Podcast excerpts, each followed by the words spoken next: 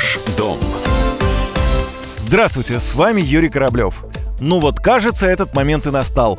Власти взялись за собственников жилья, которые сдают свои квартиры. Оказывается, российский бюджет недополучает 200 миллиардов рублей налогов от рынка арендного жилья. Это заявил заместитель министра строительства и ЖКХ Никита Стасишин. По его словам, собственников жилья, сдающих его в наем, могут обязать регистрироваться на специальной платформе-агрегаторе. Она позволит государству четко понимать объем сдающегося в аренду жилья. Также ресурс позволит аккумулировать услуги по заключению договора аренды аренды, регистрировать арендаторов по месту проживания, страховать жилье, пользоваться услугами налогового агента и так далее.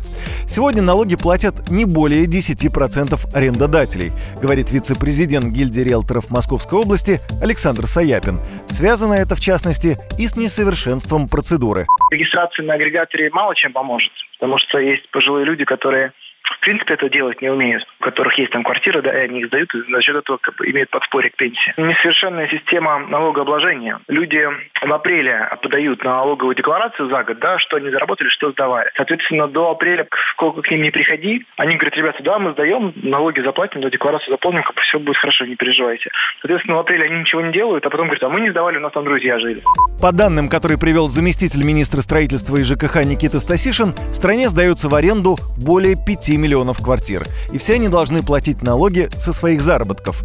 Однако некоторые эксперты усомнились в справедливости такой постановки вопроса. Они считают, что у россиян фактически нет накоплений, и подавляющее большинство тех, кто сдает квартиры, живет на этот доход. Причем квартиры эти куплены за деньги, с которых уже уплачен подоходный налог, с которых платится налог на недвижимость и оплачиваются коммунальные услуги, плюс взносы на капремонт. А если квартира была куплена в ипотеку, то к этому добавляется немаленький процент банку, который либо уже уплачен, либо платится до сих пор.